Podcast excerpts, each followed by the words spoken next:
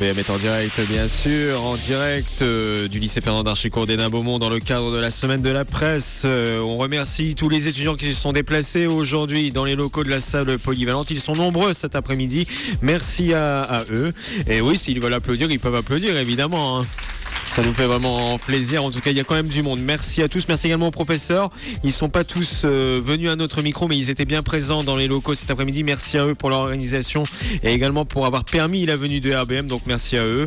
Et on enchaîne donc euh, dans cette émission spéciale avec une autre invitée. Elle a également participé au voyage euh, en Pologne et elle va nous raconter son parcours. C'est Jeanne Desrumeaux. Bonjour Jeanne. Bonjour. Merci d'être venue à notre micro. Donc vous également, vous avez participé au voyage au en Pologne. Comment ça s'est passé? Oui, exactement. Bon, ça s'est très bien passé. Euh, j'ai beaucoup apprécié de pouvoir mettre des images sur les lieux desquels on entend parler depuis le début de notre, euh, notre scolarité et pouvoir euh, ressentir l'ambiance des lieux. Vous avez visité quoi comme monument en Pologne? C'est exactement le, même voyage que présenté précédemment, donc la ville de Cracovie, à savoir ses monuments et après tout ce qui tourne autour euh, l'histoire juive, donc euh, les camps de concentration Auschwitz-Birkenau et Auschwitz I, le quartier juif, le ghetto et l'usine de Schindler. Comme pour Louise et Léa, je vais vous demander, euh, est-ce que vous avez une image qui vous a marqué?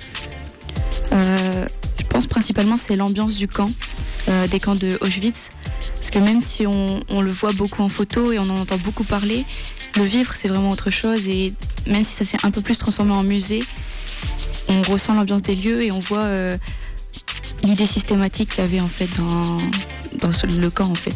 La Pologne, ça a été votre premier voyage ou vous avez déjà visité d'autres pays avec le lycée d'Archicourt euh, bah Non, avec euh, le lycée d'Archicourt, on voyage beaucoup. Alors euh, en seconde, j'ai eu la chance d'aller à Londres et en Chine. Et l'année dernière, j'ai fait un échange avec un lycée australien. Et est-ce que d'autres voyages sont prévus pour 2020 ou même 2019 Pour cette année, je crois que ça sera tout. Hein. Ça sera tout Le bac.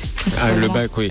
Justement, bon courage pour, pour le bac. Vous êtes, en, vous êtes en quelle filière? Je suis en scientifique. Scientifique avec un projet professionnel? Oui, je voudrais aller en médecine l'année prochaine. En médecine pour être. Euh... Je sais pas encore exactement, mais partir euh, en médecine.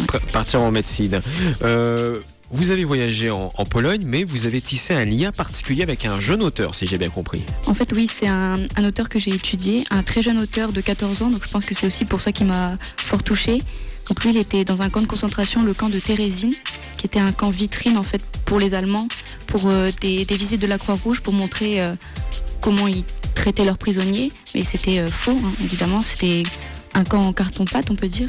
Ils, jouaient, ils jouaient. Et euh, Aschenburg, euh, le jeune auteur de 14 ans, a écrit des poèmes et des pièces de théâtre en fonction de ça. Donc il y avait un regard très, adulte sur le camp. Et ces textes ont été retrouvés et, traduits en français par euh, Claire Audruy, donc, qui, a fait une thèse sur l'histoire juive et la Shoah. Et c'est vraiment quelque chose de touchant, surtout de quelqu'un d'aussi jeune et qui n'a pas survécu à ces camps.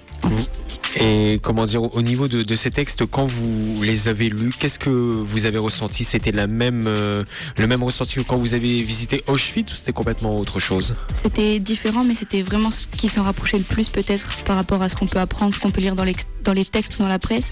Là, c'était un autre regard, même si dans les textes d'Anouch Aschenbourg, je pense par exemple à On a besoin d'un fantôme, sa pièce de théâtre, on, il a vraiment un regard et il utilise des métaphores. Il parle pas directement, il désigne pas directement les, choses dont il parle, mais ça fait, ça donne un autre aspect et du coup on les ressent peut-être un peu plus. Pour étudier justement euh, ce qui s'est passé euh, dans ces camps, vous avez lu, vous vous êtes documenté à côté ou vous vous êtes vraiment plongé dans l'étude d'Anouch Aschenburg ouais, J'essaie de me documenter au maximum et j'ai surtout lu ses textes, lu les traductions, les commentaires euh, qui en étaient faits et voilà, je me documente au maximum pour avoir le maximum d'informations. Est-ce que vous avez rendu un travail à l'issue de, cet atelier?